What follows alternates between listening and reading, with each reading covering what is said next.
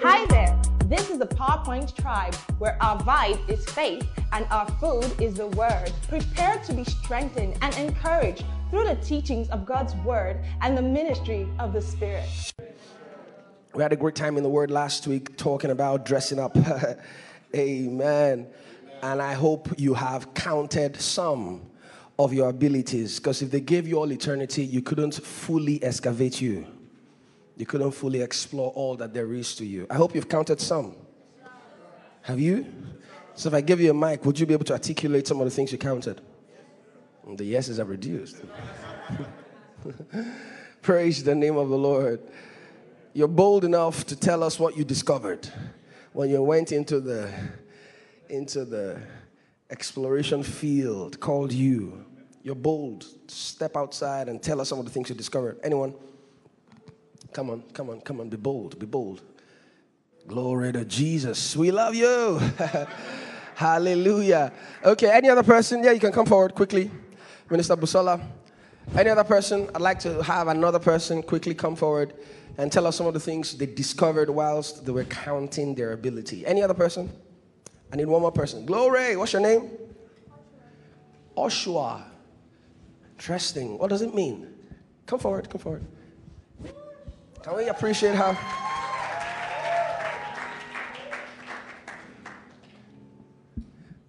What does it, it mean? Child is be- better than wealth. Child. Is better than wealth.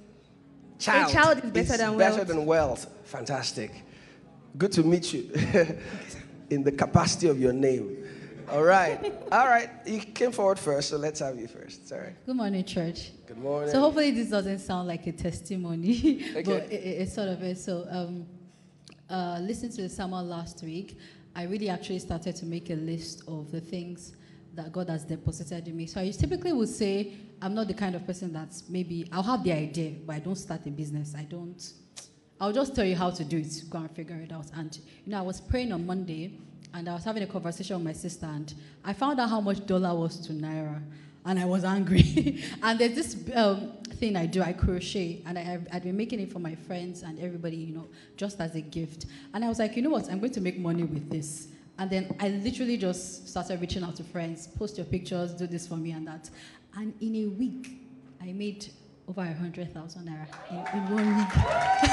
so, so, so for me, it was the confidence and it was doing it in fear.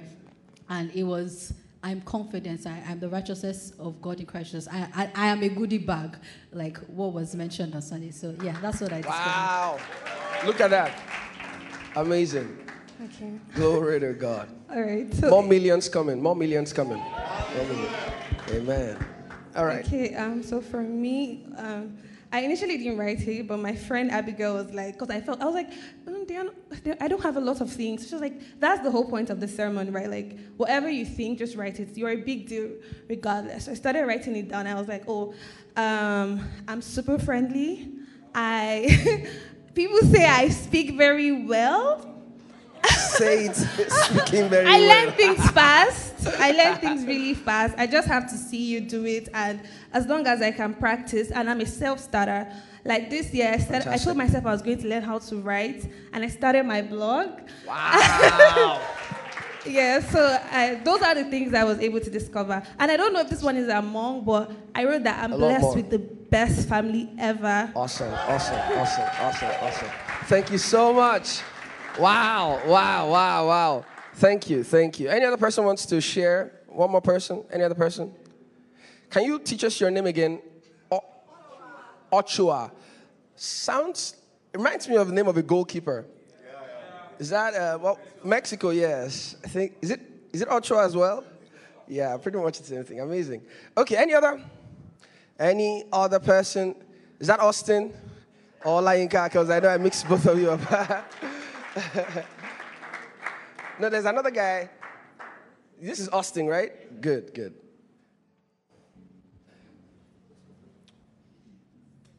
Glory to Jesus. All right. All right. Thank you so much, Pastor. All right. So, uh, throughout the week, when I was thinking about it, you know, I was like, ah, I had to like travel back in time to like growing up, you know, all these things I could do. Okay, I had this affiliation for music. I was at this club, you know, on campus.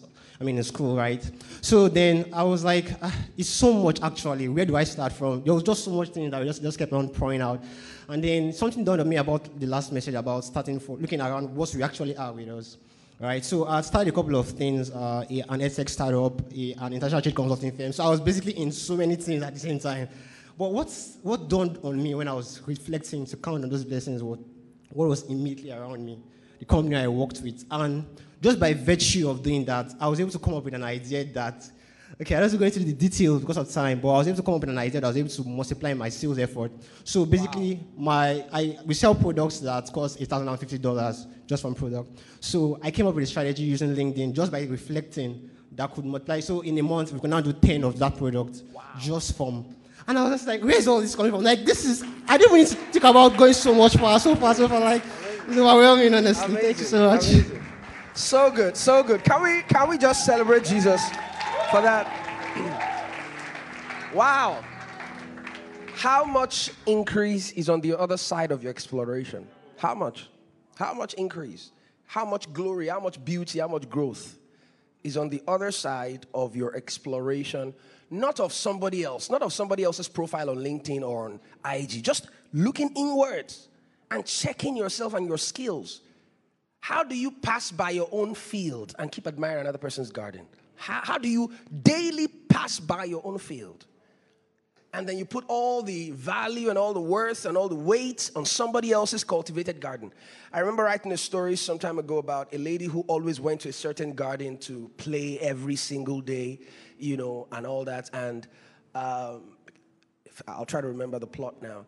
And then got there, and it, it was almost as though she was always stealing moments in that garden. And then she would take on the flowers and check them and smell them and just spend so much time there and enjoy the lush greenery and all that. And then one day she saw for the first time the owner of the garden and then she looked at the person, an old man, and she was a bit petrified like, how am I going to escape this place? I, I usually stole my moments here. And this is the first time I'm being found out. And then the man doesn't hurt her or scare her. She just, just calls her to come and then he asks her questions about, you know, how uh, and why she's there. She says, Well, I love your garden. I love how many things you've planted, the things you've built. I mean, it's so beautiful. I just always want to be here. And, you know, the, the guy showed him or showed her a picture of what it used to be. And she saw that where she currently lives, which is her own garden, was finer than what that place used to be. And then, of course, that was the moment to teach and inspire the young lady that what you have can actually be far more beautiful than where you are stealing moments to experience. If you would go back to where you live, where you live and live. Do you see my point? So, where you actually live, you leave that place every day to go somewhere else that you assume has much more value. Now, it's taken me 50 years, that's why I'm this old, to build this. And what you have has a much bigger value and timeline to become what this looks like in a much shorter time because you have a better head start. But because of you're comparing your level two with my level 40, you're assuming that we're on the same level, only that I'm better. But no, your level 15 is actually better than my level 40. You know, if only we would pay attention to the things that we have, we will realize how powerfully blessed we are. How powerfully blessed we are. How powerfully blessed we are. And these testimonies, I really think they are testimonies, have just come in good time to remind us of all that God has placed in us. Now, not in specific terms, but let you know that there is a lot more you can excavate if you continue digging. If you continue digging. All right, I, I was at an event on Wednesday, and it was a you know a day long event. And at some point through the event, I, I felt like chewing gum or licking sweet or something. And then I, I couldn't find anything around, and so I just stayed there and weathered through the entire day and got home. And I was up, as I was about to pull off my jacket, I, I noticed about five, six sweets and gum in the very jacket that I've been wearing all day long. And I was in the middle of a need and couldn't realize that I carried the answers, right? And honestly, many of our lives are exactly like that. Sometimes you would even empathize with the person that needs your solution and you, you will combine with the person and pray to God to supply the answer. How exactly do you want God to answer such a prayer? You are the one carrying an answer. It is right inside of you. People need it, and you are empathizing with them and say, Lord, help them. How does God answer that prayer? If He actually gives you what you're asking for, He invalidates what He had given you before. So it makes him a liar. If he does not give you, he, he, looks like a wicked person. It's such an impossible situation for God to be in, for you to be asking him to give you what he has already given you. What he's already given you. I was right in the middle of a need and I had the answers. I didn't have to step out. I just needed to put it in my pocket. Just, you know, that sweet sound.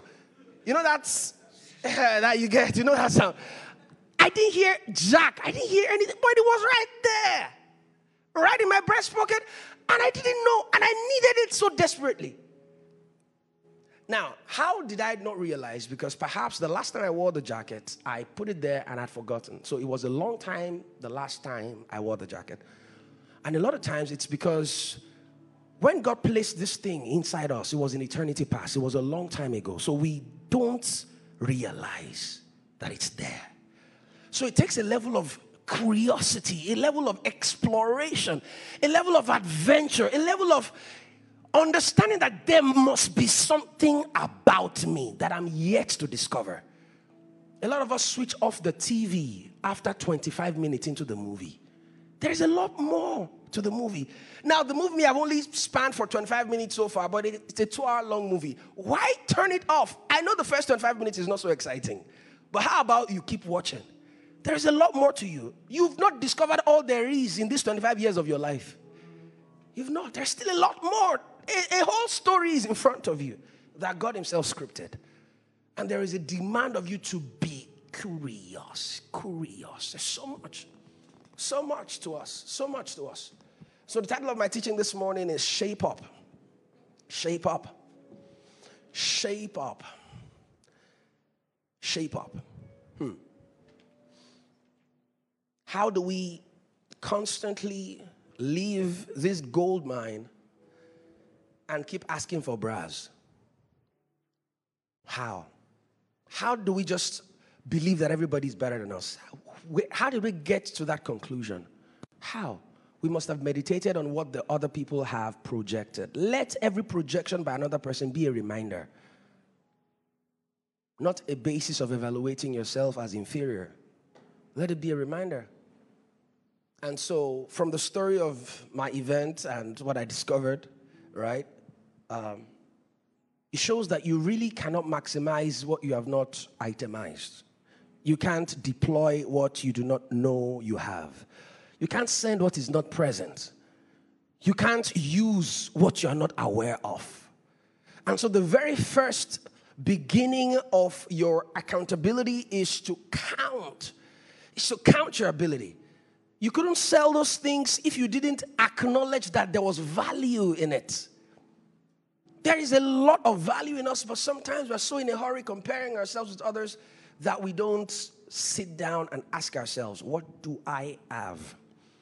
What do I have? You know, sometime in the week as well, my wife and I were just talking. We, we got this net for our babies and, you know, on, on the mattress. And then suddenly the bed felt bigger. How many of you have noticed that when something doesn't have boundaries, it feels smaller? Mm.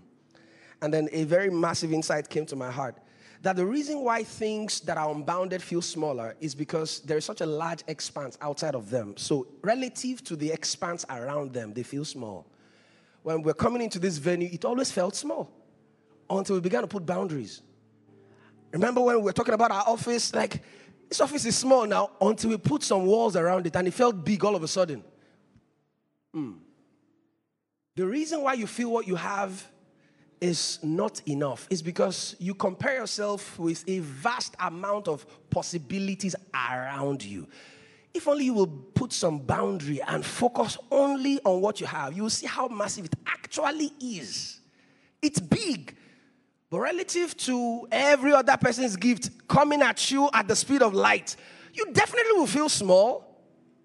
But when you zoom in on what you have, it's incredible. And another insight from there is the fact that our freedom actually is in boundaries. So the place suddenly felt bigger, more room in room. But it's because there was boundary there. And we've talked about this several times that our freedom actually comes in boundaries. This is my life. I can live it however I want. It does not give you freedom. That's not freedom. That's bondage because you're enslaved to your flesh. Freedom begins with being able to say no. Because that's what grace offers you. Gives you the capacity to say no. But in light of our teaching today, we'll just be exploring a bit more about ourselves because we are a work of art. And workmanships belong only to showrooms, isn't it? Do you do so much, spend so much time on a workmanship only to put it under a bushel?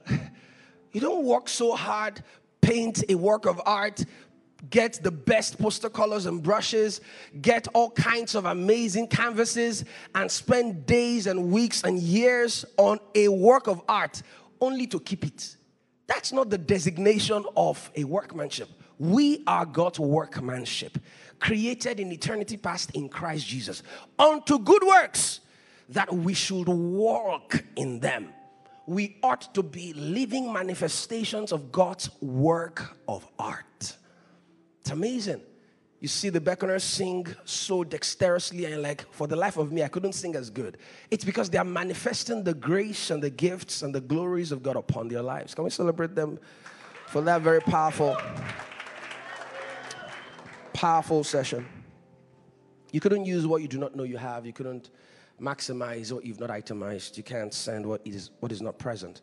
And that's why Apostle Paul would charge Timothy and says, and he says, neglect not the gift. Because there is a very high chance of we forgetting that we have some gift. So he says, neglect it not. And when you pay some attention to it, do more than just pay attention, stir it up. Look at it in different ways. Precious is a gift in the hand of the holder. He says, wherever it turns, it prospers because it pays attention to that gift. It looks at all the potential ways this gift can manifest and serve his world. And so the more he meditates on that gift, the more expressions the gift shows him that I can actually do this beyond what you thought I could do before. And so the more you pay attention to that gift, the more you stir it up, the more applicable it becomes in your context to serve your world. To serve your world. And it's important that we understand this. It's important that we understand this. Now, when it comes to stewardship and our seeds, which is our gifts, there is a posture that God has. God is extremely rootless with fruitlessness. Have you noticed? God has no appetite for fruitless conversations. He is not interested in you giving him excuses of why you were not productive. Everybody was subjected to the exact same conditions. How come they excelled? And you come back with excuses every time of how you buried it. What is wrong with how you are processing what you possibly possess? How are you processing it? You have it, but you keep giving excuses of why it can't thrive here in Nigeria. How about I tell you that this is actually the best environment for it to thrive? Because God is too intelligent to put you in a place where His seed in you will not germinate. He's too, he's too intelligent to carry a a seed and place it in a desert where there will be no water. I tell you, this is one of the best environments for your seed to thrive. The challenge is that you have looked everywhere else but where you are. That's the challenge. You've looked everywhere else but where you are. And what I've observed again when it comes to stewardship is that God does not give bread to the eater, it is the sower that gives bread to the eater. You see, God gives seed to the sower. But because he's the one that gave the raw material for the sower to have the bread that he can give the eater, he's still the giver of both the seed and the bread. But he does not give bread to eaters. The moment God begins to prioritize eaters over sowers, he kills both.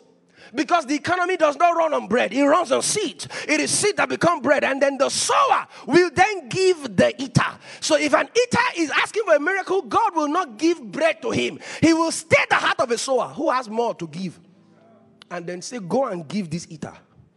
The moment he begins to prioritize the eater over and above the sower, he kills both of them. Because there is no cycle to consumption. It is sowing. And the reason why it prioritizes the sower is because of the eater. so it is in prioritizing the eater that he must prioritize the sower. Because without sowers, eaters don't survive. And that is why you must appreciate the blessings of God in its seed form. if you're one who only appreciates the cooked meals that God gives, you are the lower end of the pyramid. You are the kind of person that would always be servant to the lender. Remember, all right, the borrower is what? Servant to the lender. But the reason for the lender is the borrower. The reason why the lender exists is the borrower. But you see, the borrower would always be servant to the lender. But it is God that gives the lender the power to make wealth. But He gives the lender that power in its seed form. Sowers appreciate the seed form of God's gifts. They don't go about asking for bread, they beg for seed. All right? I've been young and now I'm old. I've never seen the righteous forsaken or a seed what? Begging bread. They ask God, but they don't beg for bread. They beg God for seed. He gives seed. Isaiah chapter 55. He gives seed to the sower and bread to the eater. But how he gives that bread to the eater is by first giving seed to the sower. The sower makes the bread, and then the sower must determine who gets to eat of his bread. And that is why God wants to be in control of as many sowers as possible so that the economy of eaters can be sustained. So if he does not have a lot of sowers who are in his economy that he can stir up at short notice, a lot of eaters will die. But if you are receiving bread, don't assume that it is God's perfect plan for your life. He wants to elevate you from being just an eater to be a sower. They were eaters in the wilderness. When they got into the promised land, they began to sow. He didn't give them any manna anymore. In fact, all the people that ate manna died in the wilderness because there is a level of entitlement that comes with being given bread every time. They're giving bread, they're giving bread. At some point, you begin to get upset when the bread does not come because you are just you are just an entitled leech, parasite. There is a lot more to you. You can create an economy. You can begin to dispense to nations. That's your prophetic destiny. To be a giver, a lender to nations. But you have relegated all of that quality and greatness in you to begging bread. Somebody goes to fetch it, somebody goes to sow it, somebody goes to groom it and fetch it and all that, and then create a bakery and then hands you a finished meal. But because you are not doing so much, you assume that you are the most blessed. No, sir. Miracles don't confer superiority on you. Mm-mm. No. It doesn't confer superiority. Because how did you get the blessing? Somebody that sowed gave it to you. I prayed, I prayed. Somebody just knocked my door and the person sowed. The person reaped. The person increased. The person kept in a barn. The person was waiting for an instruction, then the person gave. but you just asked God and person and God stirred that person to give you, and you suddenly assume that, ah, you are living the life. That is not the life. That's not the life in the promised land. You can stay in the wilderness and eat it for all you care, but that's not how to live in the promised land. You sow in the promised land. Mm, you sow. You sow in the promised land. So the gifts you have, you work them. You work them. You look at the rootlessness with which the master refused to acknowledge the gift of that one, that one talent that refused to sow it. It's almost as though God cares nothing about your emotions because he doesn't care about your comfort when it comes to stewardship. He cares about your growth. Three of them, he gave them talents. He said, You five, according to his several abilities, you two, and then you one. And he looks at the three of them and he gave it to them and he left. He didn't give an instruction. Mm. So imagine the presence of, the, of a gift is its own mandate. The master did not look at the guy and say, You that have given three, go and do business. You that have given five, you that have given two. He didn't give an instruction. He expected that if you have a gift, your head must be telling you that this thing is not here for redundancy. There must be a purpose to why I was given this. And my objective is to turn it around and do something about it and do business with it because he didn't give any instruction. They could have said, You gave us to keep, isn't it? No. The presence of a gift is its own mandate. The moment you discover there is something about you, begin to deploy it, or at least work at making it more refined so that it can be deployed. You can't be waiting and keeping it because guess what? Every time you refuse to deploy your gift, you will see that it is a function of deficiencies in your theology about God. Because by the time master comes back and he's asking for some report on accountability, the five guy tells him, I've given I've gotten five more. The two guy says, I've gotten two more. The one guy begins to, he starts by accusing God of injustice. He starts by accusing God of inequity and wickedness. And he says, I, I know you're a hard man. You sow, oh dear God. You you you you reap not sow. And you know, I, I, I what are you saying? That means it is, an, it's a misunderstanding of who God is. that begins our journey into fruitlessness. If you know who God is, if you know God is love, God has blessed you with all spiritual blessings in heavenly places. God has given you everything that pertains unto life and to godliness. There is a way you will organize your life to ensure that God gets all his expectations met. Because remember what we define stewardship as. Stewardship is what? Is the preservation of the expectation of the master until he returns. And his expectation is increase. His expectation is fruitfulness increase, multiplication, replenishing, all right, subduing, and having what? Dominion. And so, if you are not increasing, it is because you are casting aspersions on the very integrity of who God is. You don't know God. That God is a hard man. God, a hard man. He gave you something, you say he's a hard man. How did you come to that conclusion that God is a hard man? Is that not? Exactly what is creating some of these tendencies we see in our day and age toxic boss syndromes and stuff like that, toxic environment. We don't, because when it comes to being a master, we're not trying to massage your ego at that point. If you had God as your boss, see, Twitter will be a gog. If God, God, oh, the one who is love, if God was your boss, I mean, you would think that God would empathize with those that don't have much. I mean, those that don't have much. You would think that He would say, You don't have, ah, Bele, take. He takes that which you have. Ah, this God. Are you still love? So God doesn't give it to those who need it the most. He gives it to those who use it the most. So you have a gift, you're not using it, and you expect God to pander and continue to give you bread. Sometimes it's the lack of bread that makes you a sower. You will give yourself brain. If I don't sow, law. so he, he, he delays the bread long enough for hunger to give you inspiration.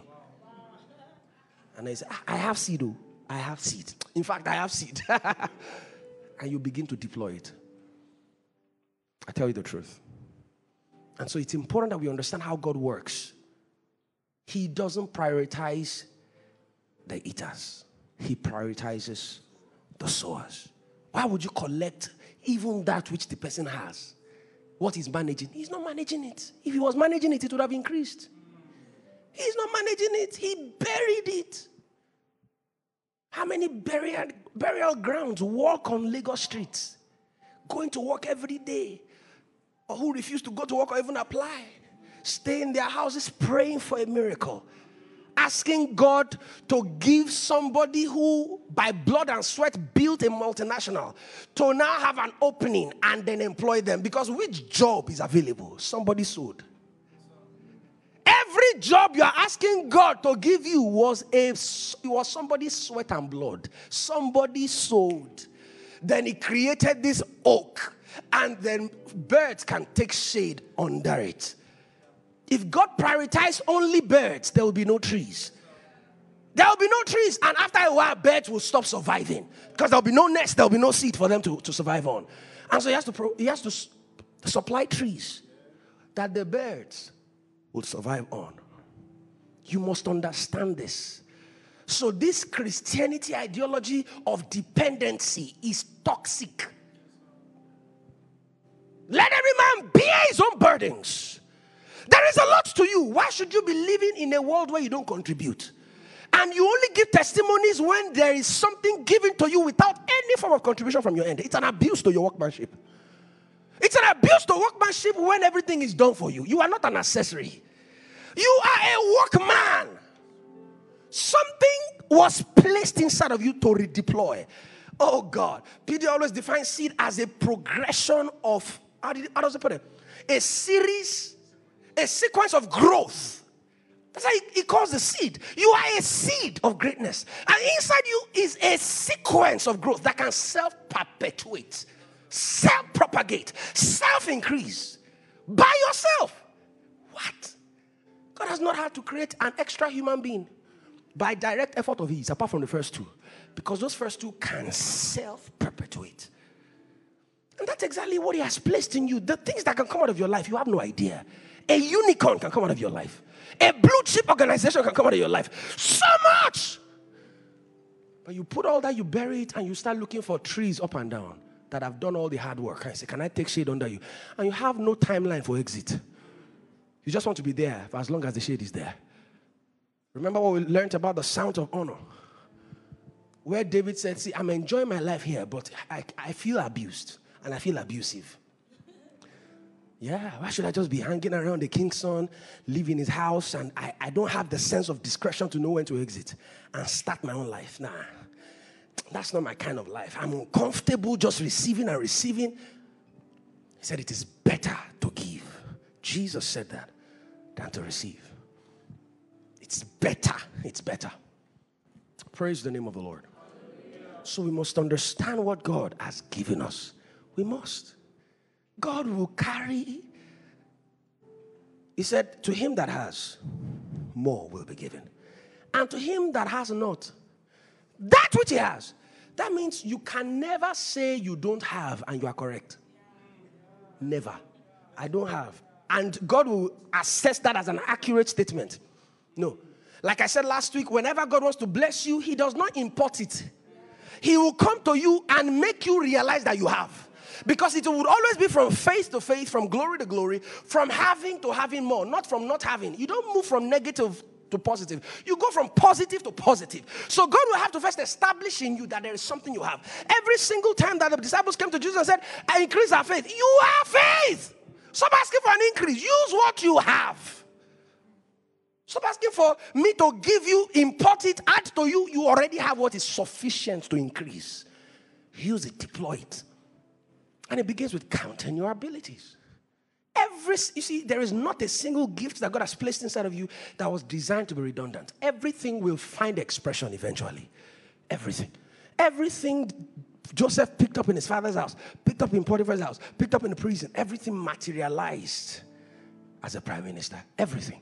So, whilst you are counting them, you may not find visible, practical expressions to those things, but keep watering them nonetheless. Because there will come a time that everything will come into full alignment. Everything, everything, every single thing. Every single thing. If the hair on your head is numbered, don't you think the gifts in your life are numbered? The hair, meaningless. The hair on your head. Went to the barbers yesterday. Praise God. so some of them fell off. But gifts, every one of them is numbered with an intention of the Father and their objective. And so we, we must begin every quest for increase with gratitude. We must begin every quest for increase with gratitude that God, thank you for what you have blessed me with. Even right in, what do we call that place? Trenches, isn't it? Even right from the trenches, you are being grateful and saying, God, I'm so grateful. Look at me, I'm a bundle of miracles. How did I carry so much? Ow! How did I carry so much and entered? And custom did not stop this guy. How did I carry so much? That is so much to me. So much. If you will just pay attention. If you will just pay attention, there so much. And some ayah, some types of gifts are depending on an environment. They're just waiting for you to enter into an environment. The same way the tea bag is just waiting for hot water. Put it in cold water and nothing happens. But you put it in hot water and something begins to happen. Everything inside of it begins to find expression. Because the environment interacts with the factor that is inside it that then triggers the increase.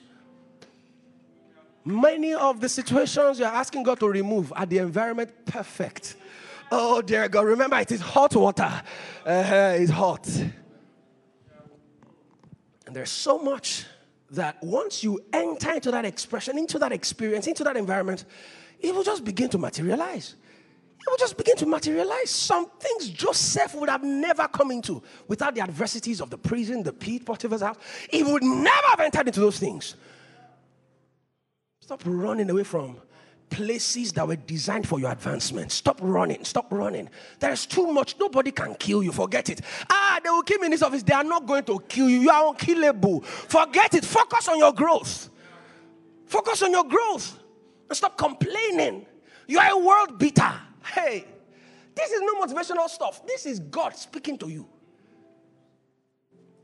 To the one that has, more will be given. So God is a capitalist, isn't it? And to the one that has not, that which he has. See, he won't even higher. Do you know he could have afforded to leave it? Say, don't worry. The year you will come into realignment, it's fine. He won't even waste that one. It was one he gave him. But he won't even waste it. One full year later, one full season later, he won't even waste it with him. God has no appetite for wastage. There's something in you and you think it's there for nothing. No, sir. There's so much. There's so much. Praise the name of the Lord. Hmm. So I'm putting you into remembrance. I'm putting you into remembrance. God shows no empathy for fruitlessness. What He shows is rootlessness. Remember that parable in Matthew? How that He said, Which of you will go to a place and come back and your servant will work and you'll be telling the servant, Thank you. it's almost as though God is distant, inhumane, because He's not committed to the comfort of His servant, He's committed to the growth of the servant. The usefulness. The moment a servant loses usefulness, he stops being useful. then he can be eliminated and replaced. As a servant of God, as someone working in the service of God's kingdom, your greatest quality is your usefulness. Usefulness. You're a child. God loves you. And when He's talking to you as a father, oh, yes, you're going to get sweet spe- pecks and hugs and kisses. But when He gets you on the line of work, you would almost assume or think this is not the same person that I had fellowship with this morning.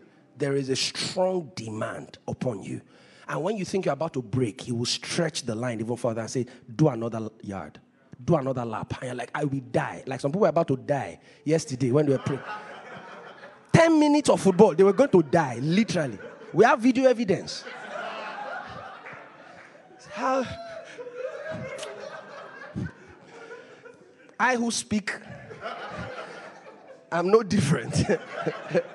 Praise God. I repented yesterday. Say every every footballer that I've ever spoken ill of, I repent. Public repentance. They will play 90 minutes and another three days they play 90 minutes and another three days 90 minutes. I played 10. 10 minutes. Fitness is underrated. Ah, thank God for our staircase. Amen. Thank God for our staircase. Some people who will be unfit. Some people, the, the kind of fitness that they have, the small tertiary fitness is this staircase. Oh. So without this staircase, imagine. Praise God. What got us into this? ruthlessness, right? You've got to be ruthless.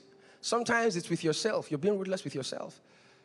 I hear, oh, nine to five, and so I don't have time for other things. I don't understand.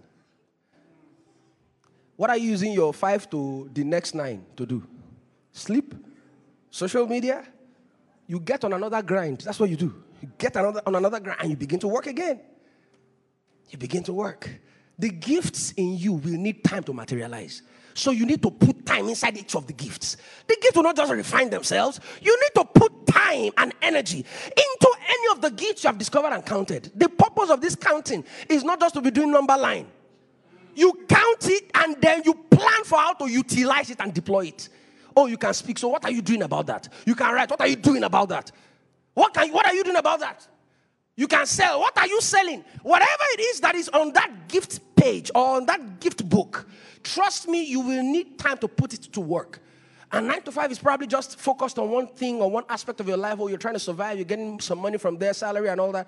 Then you leave there and then you focus on your gifts. And you're going to work them out and have a plan. I have a plan. How God kept me in ministry was to tell me to start a blog, and I continued writing every single week, twice a week. Then I added some podcasts to it again. I was just talking and sharing and sharing for four years, non-stop sharing. No audience, no ministry, no church, nothing. Just writing to the space, writing away. But that was how I was honing my teaching gifts. If I had not serviced it, I would have had, I would have had a minus four head start. By the time I become pastor of PowerPoint, which I may never have, if I had not done all of those things, I would have lost four years. So God kept me on the line. Keep working it. Keep working it. A photographer, get all the possible sophistication in the software technology space or rather in the photography of um, technology space and increase your dexterity be as good as good gets beat the best look for the best there and target the person. Put a mark on their head. Target the person. Because god deserves only the best. And the funny thing is that you're not doing it because you want to make more money. You are doing it because you are, you are in service of your king and master. That is why that must be your motivation because then that eliminates the possibility for materialism and covetousness. Because the reason why you want to be the best is not so that you can earn the biggest money, even though that is, a, is an inadvertent outcome. It's just, it's inevitable. If you, are, if you are the best in a space, money will pursue you. But the reason why you're pursuing being the best is because God deserves only the best. And if you're in His service, whatever you present must actually be better than the normal worldly gifts and presentations. Yours must be better because you're serving the King. You're serving the king. Wow. Uh, so there's this beautiful song that I like. Now, I, will mention the song, but again, I need to put this caveat out there so that you know that the objective of this is not to cast aspersions on the song, but to let us understand sometimes the subtle nuances that come from what we listen to and to understand how it works sometimes. So there's this great song about how you're a soldier on the battlefield and you're waiting to hear the call of your commander. And that if Jesus calls you, you will answer a billion times. And that's a very powerful song. Honestly, we listen to it almost every day in the house. Great song. But as I began to piece apart some of the words, I began to see that there needs to be a follow follow up on these words so that you don't wait on the battlefield waiting and assuming you have not been called. Why would you be on a battlefield in the first place if you have not been called? You have been enlisted. Stop waiting. Start deploying. Many of us wait for a melodramatic call. We are waiting for a call. Ah, I have a call. You have a call. Whether you think you have a call or not, you, there is a massive call of God upon your life. Heavy, heavy. And the answering you answer is not to say yes, sir. That is not how God expects answers. There is a parable to give us that explanation as well. A master goes to his two sons and he says, Go and do something in the field for me. One of them says, Yes, sir. And he did not do anything. The other guy said, No, sir. And he went about doing it. The guy that did was justified. And the one that said yes and did not do nothing, he was not justified because when God calls, your saying yes is not his answer. Saying yes is not his answer. Doing is the answer. You go about it. That is the proof of grace. Nothing will make the grace of God upon your life evident without works. Nothing. If you do not work enough, grace will not perform enough. If you do not work enough, we don't know exactly how well. If Usain Bolt does not hit the track and run, we have no idea of how better he is by grace relative to other runners. Oh, he's, he's, you know, he has the genetic framework, he has long legs. All those things that came to him by grace, we will never have seen their manifestation if he had not worked. And so, enough of excuses. Enough. You are waiting for the call. Stop. Stop waiting for the call. He has commanded you, He has called you. And how he chooses is not that he goes ahead to choose. You get chosen by performance. We've talked about this several times. How many are called and few are chosen is not because God calls many and then chooses few out of the many he has called. No, he calls everybody and he intends to choose everybody. But the people that show up are the ones that were chosen. Amen. Amen. Praise the name of the Lord. So there's this amazing framework that Pastor Warren, who has now retired from his church at Saddleback, California. He created this very powerful framework about discovering your gifts. And he calls it SHAPE. I think it's perhaps the most brilliant framework on this subject. Very powerful. He calls it your shape. And that's where the title of the teaching came from Shape Up, right? and how that there are five or four now, five, five, five powerful components to you that you must pay attention to. And I, attempted to do the permutation and combination of all the variables, and I see it is, a, it is a practical impossibility for two people to have the exact same combination. Practically impossible. If God created a billion babies every day for a billion years, He won't repeat Himself once. Did you hear what I just said? God has too much opportunity for creativity. Too much. Too much. Too much. as diverse as there are human beings. You know, there are people that if they repeat themselves in this world, nobody will notice because they died several hundreds of years ago. But it does not give the risk. It does It still does not attempt it and say, okay, if I repeat something I did in 1201, ah, who will notice now? Who will notice? Who, who would have experienced both to compare? Nobody lived long enough to, to compare. So if he just repeats somebody else, nobody will notice. Yet he doesn't. Not a single two people are alike. And I can tell you, because I have twins. not a not no two people are alike. No two. No matter how connected they are genetically, chromosomatically, whatever, it, there is no way two people are alike. God has tremendous potential for replication. Tremendous. For creative productivity. Tremendous. And that's the exact same possibility that you have. You were created not in a caricature of his image and likeness, in his exact image and likeness. Everything that is inside of you has a Petra dimension in you. So God is Petra, you are Petros. There is a Petros equivalent of his Petra inside of you. Inside of you. So the first thing you see in that SHAPE framework is your spiritual gift. Someone say spiritual gift. Ask your neighbor, what's your spiritual gift? what's your spiritual gift? What's your spiritual gift? Every single one of us, we have spiritual gifts. And it's not just the fivefold ministry gift, there's several other gifts. And that's why we did a teaching series several weeks or several months. All right, gifts. You need to go listen to that. Perhaps you could stumble on that which, because you see, you don't know your spiritual gift except to come into the commonwealth of Christ. These are not things you will know before you know you became a Christian. In fact, most of the times, it is your spiritual leaderships that deploy you into your spiritual giftings. It's your spiritual leadership. So if you dishonor some people in your life, you have eliminated the possibility for encountering some dimensions about you. You have. There are some things that God will just, it is only through your pastor you will know that you can design. You will never know. You will just be in logistics carrying concrete. Amen. Because I speak of someone. you just not know that it's in you. Someone would have to deploy you and say, Don't go there, go here. And then you go here, you find your wife. You understand? You don't find your wife there, you're following up. And in your mind, you're following up. Amen. spiritual gifts are at the behest of spiritual authority. When you submit under spiritual authority, you are giving yourself potential for alignment. You are giving yourself the possibility to be found. You are giving yourself the potential to discover who you really are. Imagine if Balo in secondary school never gave us opportunity to share devotion grounds. Imagine if he closed up every potential for sharing and say, oh, we're just secondary school boys. What do we know? Just two boys. What do, what do you want to share? I don't understand and he teaches every week, teaches every Sunday, and he never gave us the opportunity. We would never have observed that we even had anything called teaching grace.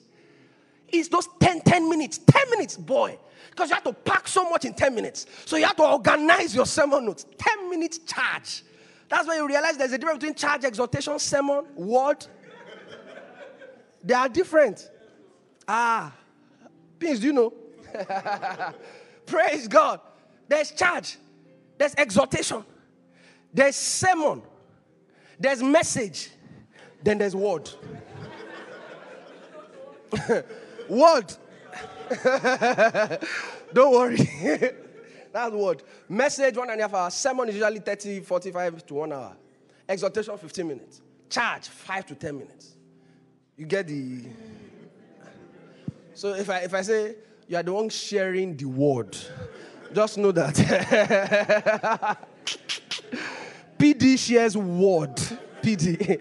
You go for a retreat with PD. Just Forget your plans for the next three days. Word. Praise God. And that's how we learned how to do exhortations, charges, 10 minutes. You share, and then you are a blessing. Just two, just S3, SS1. And we did that repeatedly. As an SS1 boy, I was the librarian of the, of, the, of the chapel, and I had SS3 students as my members. So I knew how to lead people that were older than me in every, every sense of the word. Older in class, older in levels. I was in SS1 when I became a librarian, and I was not afraid to make an SS1 boy a librarian. There are some giftings I would never have come into if you didn't take a bet on people like me. So, spiritual gifts, you don't just enter them by meditating in your room. No. You come into a local assembly, you serve. A person recognizes it and puts you and deploys you somewhere. And something inside of you will just break forth. That's how it works. Spiritual gifts. So you are here, you have not served in any place, in any capacity. This is warning. And we are watching you. Plasma. Get into a service unit and begin to serve. Begin to serve. Just get useful and valuable quickly. Don't just warm benches. No, get into the act. Start serving. You would notice. You just realize that there is a pastoral grace. There was an assistant I had on, on campus. Oh, dear God. P. Mike. P. Mike. His name was Pastor Michael as well. This man knew the name of every member. He had visited all of them. Before I think of visiting three, he had visited five, five, 15. So every single person in the church, I would just go and ask him, what's going on? Then he would tell, he's like, it was like the nervous system and the immune system of the church. He would give me the update. He loved to visit. He loved to pastor. He just loved to follow up. He just loved to hang around people and visit. He was, he was so at home with it. He wouldn't drag Mike with you. he wouldn't go and be looking for how to preach. No, that was not him. He would go and visit. He was so good with it. And you observe that he was a helper. It is when you serve that you will realize some of these things. Some of you are powerfully empowered in the prophetic, but you won't notice until there are people under you. You won't notice. You will just not notice until there are people under you and you begin to see things. You are talking to, them and they tell you that everything you tell them are the things going on in their lives. That's the prophetic, prophetic at work. You are speaking just normally because the prophetic happens both voluntarily and involuntarily. Many prophets don't realize when they become prophetic. They don't realize. God just works through them easily because they're prophetic. They're sensitive. So even their emotions and feelings and nuances and ideologies, everything is already wielded by the power of God.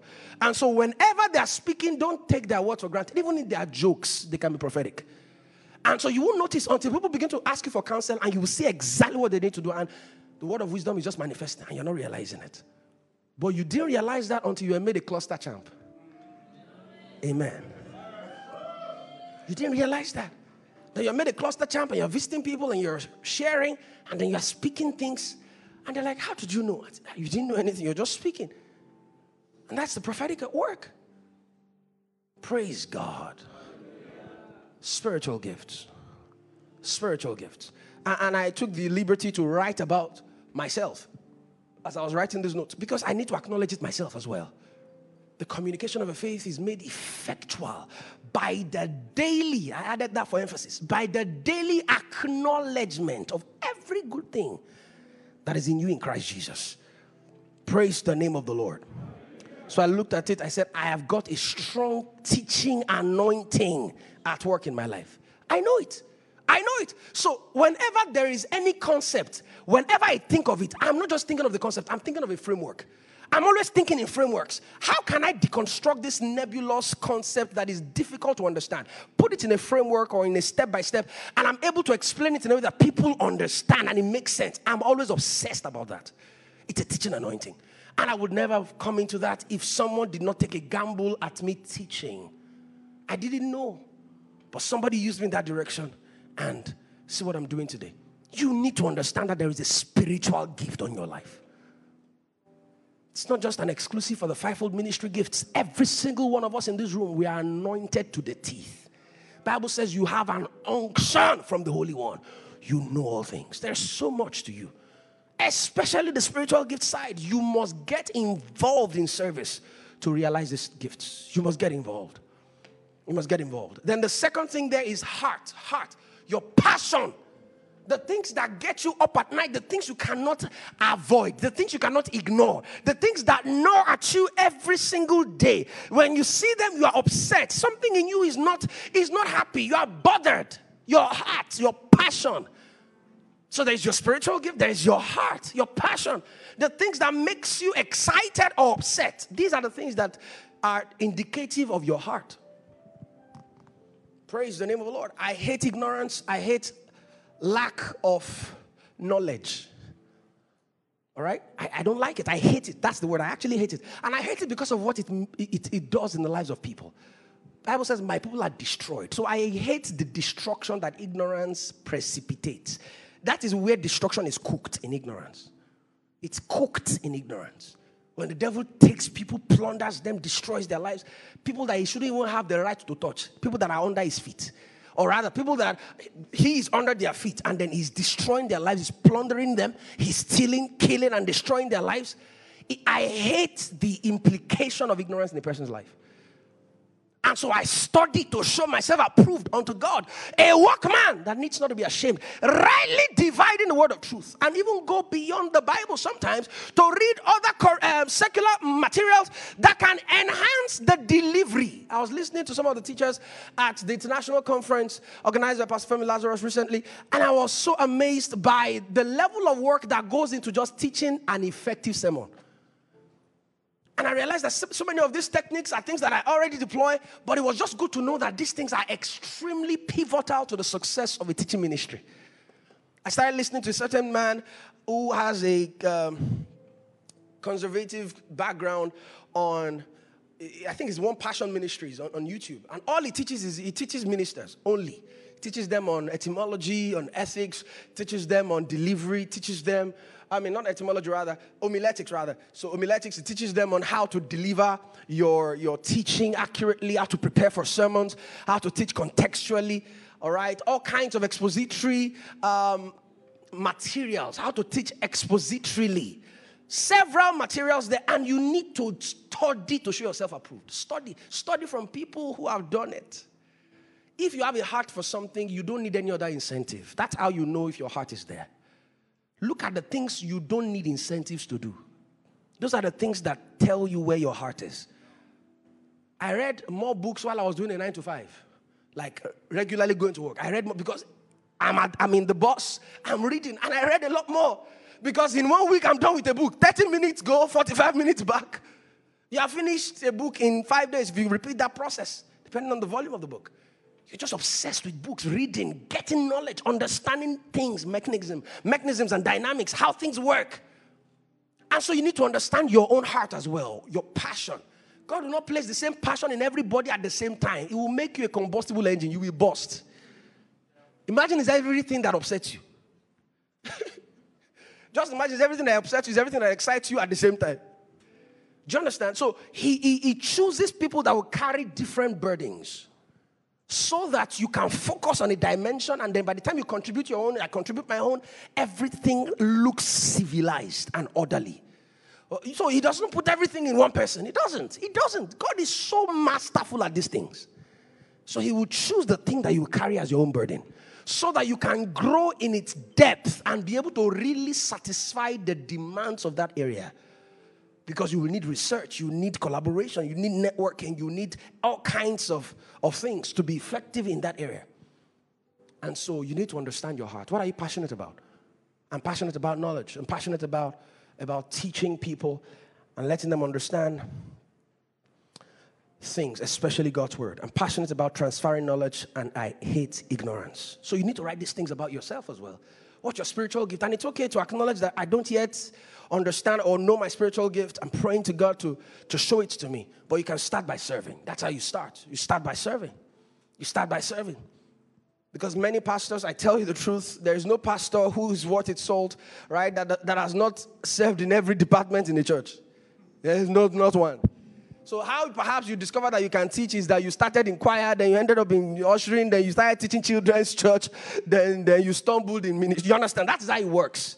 So you serve, serve around wherever there's need, serve, serve. Wherever there's need, serve. Stop being too choosy and say, oh, I only mm, serve there. You don't know what can materialize from there. All right? And then heart, what you're passionate about. Then abilities, we talked about this severally. These are your talents and your natural giftings, things that you realize you can do with relative ease, flair, and quality. So those three things have to be there. These are natural gifts and talents, things that you realize that you can, re- you can do relatively better than other people with a measure of ease, flair, and quality. It's not enough to just have flair. It must, it must have some measure of ease to it. That is, it's not as difficult for you to achieve.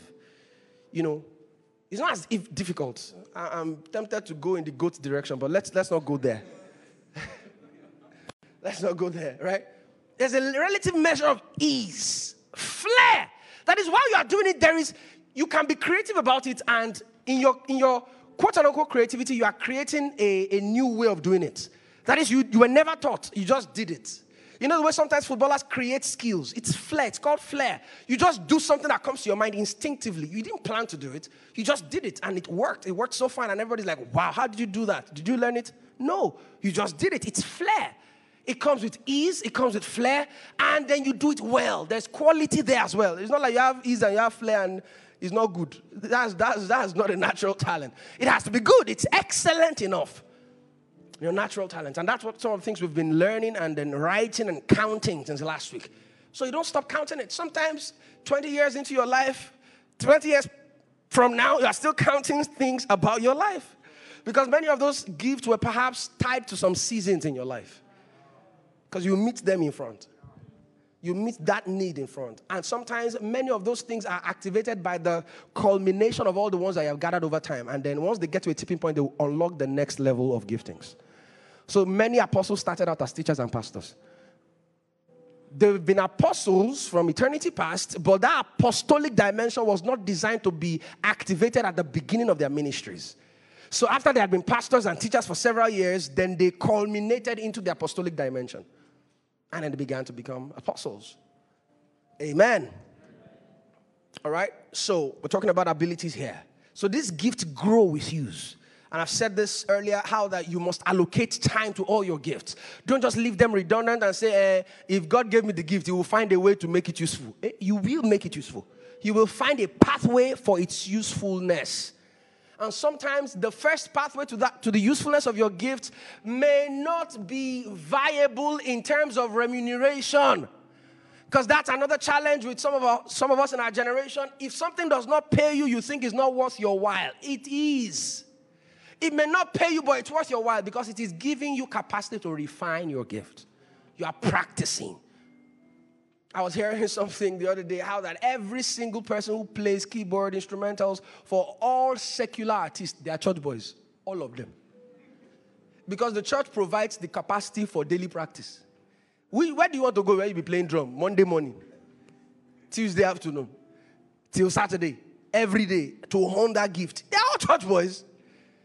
The church has perhaps just not done so well in, in deploying those gifts and creating a platform for their excellence or for their for their um, manifestation and expression really.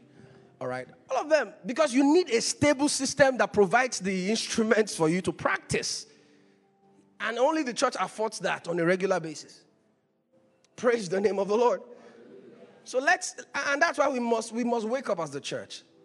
We can't be training for the world we can't be training people and deploying them only for them to become ripe and then they become harvested.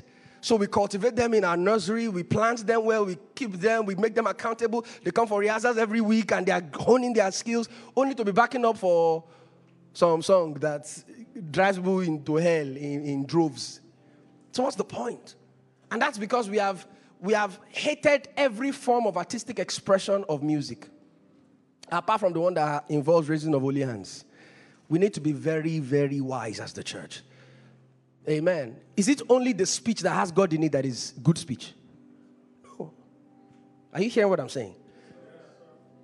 Is it only when you are speaking God, you know, Jesus in every statement that you are speaking well? And I've said this several times there's a difference between secular music, worldly music, and Christian gospel music. The three of them are very different. But that's not the time for this. We can, we can share the clip on that later on. All right, but it's important that we understand the church needs to be as intelligent. The Bible says as wise as serpents. All right? As wise as serpents. Gentle as dove, but wise as serpents. That is, they think you are coming this way, but you're actually not coming that way. Because you can't be you can't be raising and nursing solid talent only to deploy them to the field of the world. It's not good investment. It's not. Why are you putting all of that into the skills and all of that only to the first album they say they want to release? Because you did not see Jesus erase, and then you say, no, they cannot do that. But we need people in those other spaces that may not, like, you know, I think Gabriel was sharing that, who are not necessarily in the house, but they are in the garden and somewhere in the field. So that we can go to weddings and we won't be limited in our choices of songs that we can sing so that Christians can have weddings and the songs that they sing in those weddings don't have to be worship songs because that is not the context for that. There is a place for celebration. Remember when the child came back, Bible says there was loud music. The music has K inside. Check it in KJV. music with K, loud dancing and music. It's part of the celebratory atmospheres that God affords. Praise the name of the Lord. But by the time we make it such a polar system where it is, if you are not raising up holy hands, everything else you open your mouth to say is worldly, then you, you've gotten the memo wrong. Worldly music promotes the three things that are in the world the lust of the eyes, the lust of the flesh, and the pride of life any music that promotes any of these three things that makes you lust after women because they objectify women in those music. Or they throw money all around it makes you covetous they throw money around and make it look like see money is everything. If you are not rich you are useless. And anything that exalts the personality that is singing it and making him look like the only thing that is good since sliced bread because nobody's better than sliced bread when he, he magnifies himself and I'm the biggest, I'm the best, I'm the only, those are things that magnify those three things that are in the world. There are three things in the world lust of the flesh, lust of the eyes, the pride of life. Anything within the environment of those three things is worldly. Your national anthem is not gospel, but it is not worldly, it is secular. So there are songs that are secular. There are songs that speak to life, things generally that are not necessarily worldly because they don't promote those three things but they put a tune on a song that makes sense. Praise God. Hallelujah. I know I am breaking tables here, and may the tables remain. All right. Because the church, the church needs to sanitize the music industry. We need to sanitize it. And how do we sanitize if we don't deploy people there? Is it only pastors that have jobs? But pastor is the major spiritual job. So every other job does not exist because we should only be servants in the house of God. No, you all have secular jobs, don't you? So let's understand how things cascade. So if there is a secular organization and you are working as the head of that secular organization, you are not a pastor, you are not a prophet, you are not an apostle, you are the person in that designation that is a Christian. So, how you go about your work in that place will be Christian. There will be integrity there. There will be honesty there. There will be sanitization. There will be no corrupt practices. All those things will be there. So, in your music, even though there is no lifting up holy hands, Jesus is coming back soon in there, or Jesus anything, there is sanity and sanctity inside those songs. And people of all background and races can listen to it and feel the groove and vibe because there is good use to music. There's good use to music. Amen. Amen. I know that some people are like, no, they agree, I know they agree. Everything you don't talk since money makes sense, but this one. Praise God. And that's why people will just say, there is no use for my gift here in the church. I church, I do church from beginning of my life till 25, 26, and everybody's asking me, come and drum for this for this song, come and play keyboard for this song. And I and I, I feel like I'm in a fix. And I can do this thing so well, but there's no expression. There's nowhere for it. So it's only ch- church on Sundays. I'm able, I'm not even able to earn from it. And I spent and devoted all my life to become dexterous at it, but I can't earn from it. That's frustration. That is literally opening the door for massive exits. And then we now blame people that are leaving. Let's create a system that keeps them and makes them viable and productive. Enough of that. Amen. All right. So we've talked about what? Abilities. Abilities. All right. We've talked about how that you can only deploy what you're aware of. You can count your ability. God's actual gifts. God actually gives people in line with their generation. And that, that, that blessed my heart so much. There's some gifts God will place in you because you would exist in this generation. There's some gifts that are connected to social media. Some people are just good with social media. But that gift will not be relevant if you were born 400 years ago. So God didn't put your gift for a, a different generation. There are gifts, you see, I, when God was about to deploy you, He chose carefully the generation you would exist in. So He placed all those things in you from eternity past and ordered that your parents can only meet in this generation. Because once you're alive in this generation, everything can find expression. Praise God. So you're not ahead of your time, you're not behind your time, you are just right on time. Right on time. If you know you have that social media gift, deploy it, use it, be an influencer. Do it with boldness. Don't be afraid. Don't be afraid. Don't let religious blurry lines keep you under a bushel. No, don't let it. Shine your light and shine it brightly. Praise the name of the Lord. Talking about your skills or your abilities, your skills, I, I, personally wrote for myself, so you write for yourself as well. I have incredible leadership skills, people skills, and communication skills. I wrote that about myself. So, you look at those things that you have, you write it down, you, you elaborate on it, you meditate on it. You look for expression. And by the time you begin to meditate on those things, the Holy Spirit begins to give you pathways and channels of expression. So do you realize that you can actually be going to this school every Friday evening to be doing this kind of activity? You love, you know, humanitarian work, charity stuff. That's a gift. It's not normal. People, it's not everybody that has that level of passion and heart. You, you just love it. And creative ideas come to you out to be a blessing to children. Manifested by all means. All right, personality. Let's let's begin to round off personality and then experience. Personality. You know, I talked about this earlier in HDD. How that there are, you know, there are different frameworks when it comes to personality. There's the Tim LaHaye framework. Anthony Robbins has his own, um, and there's, there's a five-factor personality um, tests. Of course, I'm not going to go into all of the details around all the frameworks and their specific tendencies and all, but there are personality differences in each and every one of us. We're all different. We're all different. So you can choose to go for any of those assessments and check and, and, and do some. Because you need to understand that Peter and Paul, they are different. Those two at least give you a sense of understanding that these guys are very, very different. One is a bit rigid, needs a lot of evidence before he can move. He's not a risk taker. That's a personality predisposition. The other guy does not need a reason. if he wants to do it, do you know, Paul never asked God where he should, where he should go. God told him, I will make you an emblem of my salvation everywhere. In fact, if, before palaces and kings and all that. And he says, I will show you the many things you will suffer for my namesake. That was the mandate. Everywhere there were human beings that had not heard the gospel, he entered, he would choke his head. The only times he did not go somewhere was when God resisted him. He did not be, he was not praying and asking God, where should I go? Should I? That's something Paul, Peter can do. So this person beside me right now, should I preach to him? He looks like a Gentile. But I don't know. By the time he's, God tells him yes, bus stop. That's Peter. Because the first time he preached to Gentile church was the last time. He said, Eli, the pace at which this guy is going, he went to arrest Paul. And in just a few decades, Paul had covered. Paul had covered everywhere. Because the guy is naturally aggressive. Naturally. He slapped somebody that slapped him. Oh, you've not read it in your Bible.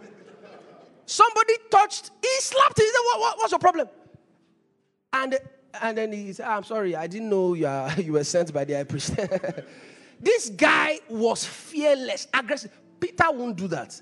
You, you beat Peter, Peter will rejoice and go back to his company. Different personalities. Peter was more accommodating. Paul was very feisty and sometimes irritable. So if you are doing dear dear around Paul, Let's go for a missionary trip, and you are, you are still you are still dragging your. He will banish you. What are you doing? That's Paul. Personalities matter in ministry. in life generally matters. And you need to acknowledge that you are different. Look at Ochoa, right? She says she's good with people, she's friendly. Some of us are not very friendly. And it's not very good. All right? So your personalities may predispose you to some types of tendencies. But what you have in addition to your personality is the Holy Ghost. Hallelujah. Now, the Holy Ghost has purpose for your personality because there is something Peter has that Paul does not have. If Peter was, if Paul was the head of the church, church don't scatter, te, te. Oh God. Now the day of Pentecost, church scatter. Paul, Paul, that ability to gather people, pastor them, appoint elders. Paul, if he does two and a half years in your church, that's the longest. Because anything about one he will scatter the church. He is not a gatherer like that. He's a pioneer. Starts things, establishes it, and moves, moves on. Peter stays, he shepherds.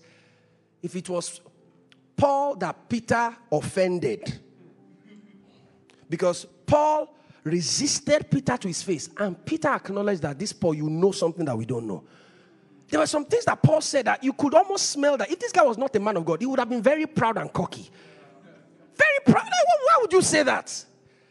that I labored more abundantly than they all. They all.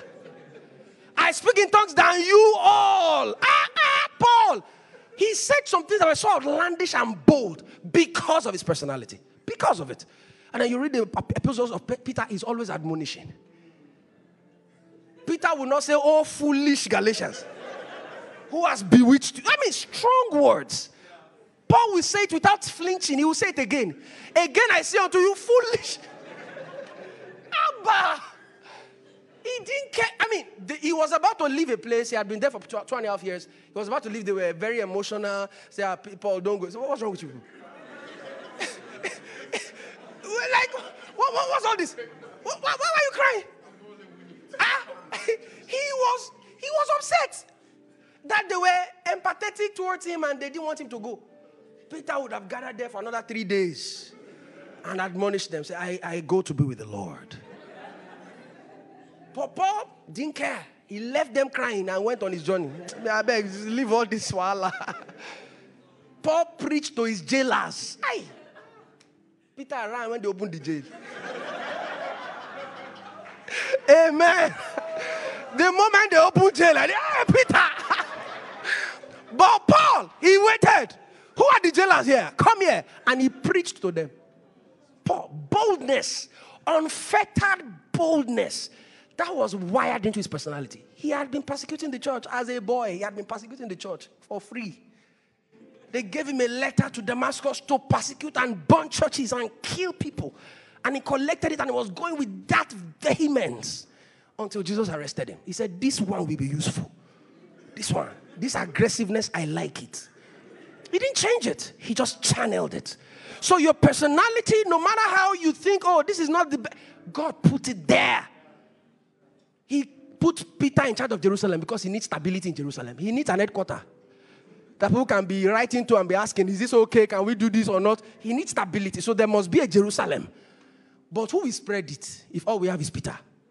So he allocates people based on their personality predispositions.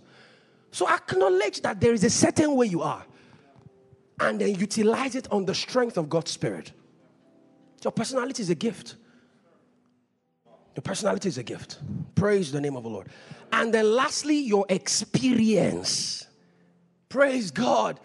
Even if you have someone you are similar to in all those first four dimensions, not one of us has another experience that is similar to another person's.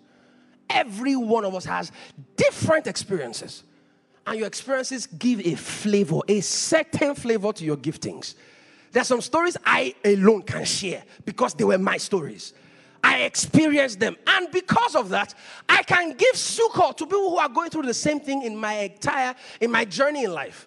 When I go to places and I see people who have extra year, ah, I can relate because I was there and I can share that experience. Oh, you've been through a heartbreak. Ah, I can relate. Praise God. Praise God. This hallelujah is very low. Are you going through one now? Praise God. Your experiences are part of your ministry. There are some words you will not say that will strike because you don't have the experience to back it up. When you speak in those places, you are shallow. People will look at you like, you don't understand. I beg. You are speaking plenty English and Bible, but mm, you don't understand. But when you start with a story that connects with the plight of the people you are speaking to, say, ah, this guy understands. Let's hear what he has to say. You have come to the other side, you have survived it, and they are still in it. They can't believe that you can pull them out. They believe because now you have experienced it. So by the time you eliminate all the experiences in your history, you have eliminated your story. You have removed the reason why you are worth hearing. You have removed it. Your experience validates your message. It validates it because God helped you. See people going through depression, suicidal thoughts. As a secondary school boy, I dealt with that and God took me out of it. So I know what to say to people like that. But you've not experienced anything. You just from glory to glory. That's your story. What happens is that people will come to you and they will not feel like you're a high priest. You know, you're not a high priest that can be touched by the feelings of their infirmity because you have not in every point tempted as they are. So your experiences have invalidated your messages because you don't have any experience that connects strongly with the people. Chronicle your experiences, share them, share your testimonies, share what God has delivered you from and through. It, it, it just authenticates you. You are so authentic when you share from your own stories. That's what made Joyce Meyer such a powerful voice in the world. She was never ashamed to tell about her story, and it just made her words so piercing. I mean, simplicity and all that, but the words were so piercing because she survived something that not many people survive. And that just authenticated her message. And everybody just wants to listen to her because, boy, how did you survive that? You know something we we do not know. So stop, stop asking God to just evict you from every situation. Sometimes He will save you through them, not from them so that by the time you're on the other side, you can stretch a helping hand and understand. And understand. Some people, right, and I, and I say this very humbly, right? Some people have been through really, really, really bad situations. Then they come to church, and the first thing you do is to judge them. I say, ah, this uh, uh, hook up, babe, hook up, or whatever it is you want to call them and you're so quick to judge them. You had a father in your house, you had somebody that put boundaries in your life. And so there were some things you were not susceptible to. If you had the kind of background they had, you would have done worse. And so you are so quick to judge because you don't understand. You bring your high wand of Pharisaic judgment and you, you want to just slam it on their head. Ah, you don't look like one of us. Yeah, yeah, a sinner. Yeah. You don't understand. This is why Jesus will never judge anyone harshly because he understands every single person's context. He understands. He's been there. He's been there. So be very lenient when you're, when you're judging people. You can judge things, but when it comes to people, because you never have full perspective about their experiences, it's very difficult for you to judge accurately. It's very difficult. So this person, she, she acted funny or she acted wrong. She, she, some people, they're not very friendly because they've been burned several times. And instead of just shining it up and down, they're just a bit cautious. And I'm like, see, somebody has to prove that they're worth my friendship before I open my heart again. Because perhaps that's their 17th heartbreak. And then you come and say, You don't even smile. You don't even smile. See, open your teeth, smile. you know, our experiences define us really. And they give us an authentic message. They do. They do. Every of it, our entire storylines were written, Bible says, in a book. Everything about us was written. And so don't be quick to judge people because you have no idea what they've been through and are still standing. That they are still alive is supposed to be a, a gratitude. It's supposed to be something you are thankful for, that they are still alive. They even came to church. They even sat down to hear the word after all the heartbreaks and rapes. And then you look at them and you judge them so harshly. We must extend grace. Bible says when God sees a broken reed, he doesn't break it. When he sees a smoking flax, he doesn't quench it. He fans it back to flame. Instead of him to see, ah, there's no fire in you anymore, he sees something that used to have fire and he fans it. There was fire in you. He believes they are rising again. A broken reed, it doesn't break and say, You are almost broken anyways. Let me just break you. No, he, he, he meant it. He doesn't break it. And that's the attitude we must have as well. And this shape creates your application because purpose is always indicated by design. All right? By design. How you are shaped is indicative of what you're supposed to do, what your life is supposed to be about. When you see a fork and you see a rake, the size, the difference just tells you, okay, this is not for plates, this is for a field. So, shape is indicative of purpose and destiny. When you investigate these things long enough, you begin to realize that there is a lot to you that you need to start using. Some of the influencers that we admire today, they don't even have as interesting a story as you. If you start saying your story on social media, people will start following you. Because you have such a compelling story as a person. So many things have happened to you that if you just begin to story tell, because storytelling is a skill, and some of you may not even acknowledge it when you begin to look at your life. Storytelling is one of the most powerful skills in the 21st century today. Storytelling. Because every single product, go and check all the adverts, everything is in a story. Everything. They want to advertise toothpaste, they will, they will narrate a story inside. Every single thing is a story. So you can tell stories in a compelling way. That's a skill. You can use it for plenty money. If you can tell, tell stories. And some people, it's just your life. You just want to share about it and you want to encourage people. And boy, people are like, wow, this happened to me too. Because see, many of us are individuals, others are patterns. There are people that God will use them as a pattern. So it will make you go through a wide spectrum of experiences that there is nobody you cannot relate with. And you need to be, you need to be very conscious of what God is doing through your life. Let's end on that note. Father, we thank you. We give you praise. We give you glory. We thank you for the grace that you have given unto us to come into your presence, to learn of you. We ask that we are established in this truth and in all righteousness. Can we bow our heads right now and just ask God for grace to discover more? I know you have counted what you have counted, but you can discover a lot more. You can discover a lot more. You can discover a lot more. Ask for that grace. Ask for that grace. Ask for that grace. In Jesus' precious name, we have prayed. Can we jam hands together for Jesus? Wow, what a word. For more messages, connect with our tribesmen across all social media platforms at PowerPoint Tribe.